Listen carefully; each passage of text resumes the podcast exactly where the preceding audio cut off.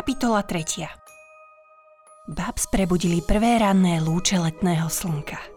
Stala z detkovej leňošky a svet sa jej zakrútil pred očami. To z toho tepla, alebo z toho podivného sna, premýšľala nahlas. Snívalo sa mi o krásnych modrých kvetoch a o obrovskej bielej príšere. Vyzeralo to tak skutočne. Spomenula si na červené vtáky, ktoré sa v jej sne veselo preháňali po oblohe. Načrela do zadného vrecka nohavíc a vytiahla z neho síto červené pierko. To predsa vôbec nedáva zmysel. Hlava sa jej od úžasu ešte viac zakrútila. Na stolíku pred ňou si všimla deduškov zápisník. Možno tam nájde vysvetlenie. Otvorila ho a na jednej z prvých strán objavila rozmazaným písmom napísané – Al Brúman Príbehy zo skleneného sveta V sklenenom svete už odpradávna bojuje proti sebe dobro a zlo. V momente, keď som do tohto sveta vkročil ja, Al Brúman, a spojil sily so svojimi priateľmi, začala spravodlivosť výťaziť. Mená tých dvoch priateľov boli začiernené. Deduško si dal záležať, aby ich nikto neprečítal. Babs to prekvapilo, veď v jeho príbehoch to boli hrdinovia, ktorí mu neraz zachránili život.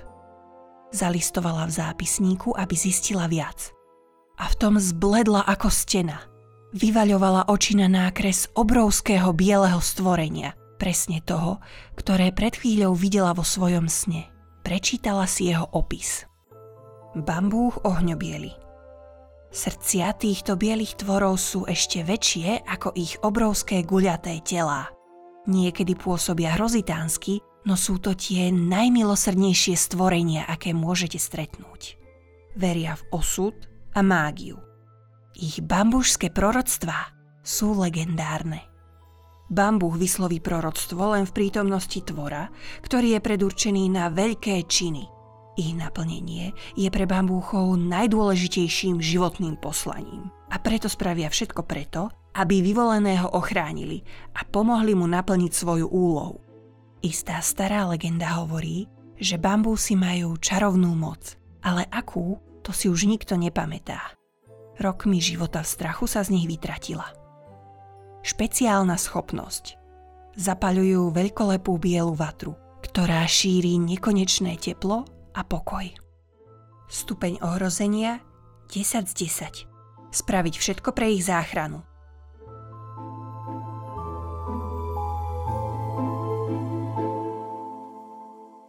Bab sa nesúhlasne zamračila. Hlúposť, to čudo nevyzeralo ani trochu milo.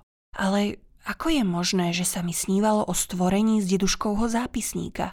Až doteraz som o žiadnych bambúchoch nepočula. Vôbec tomu nerozumiem. Iba že by...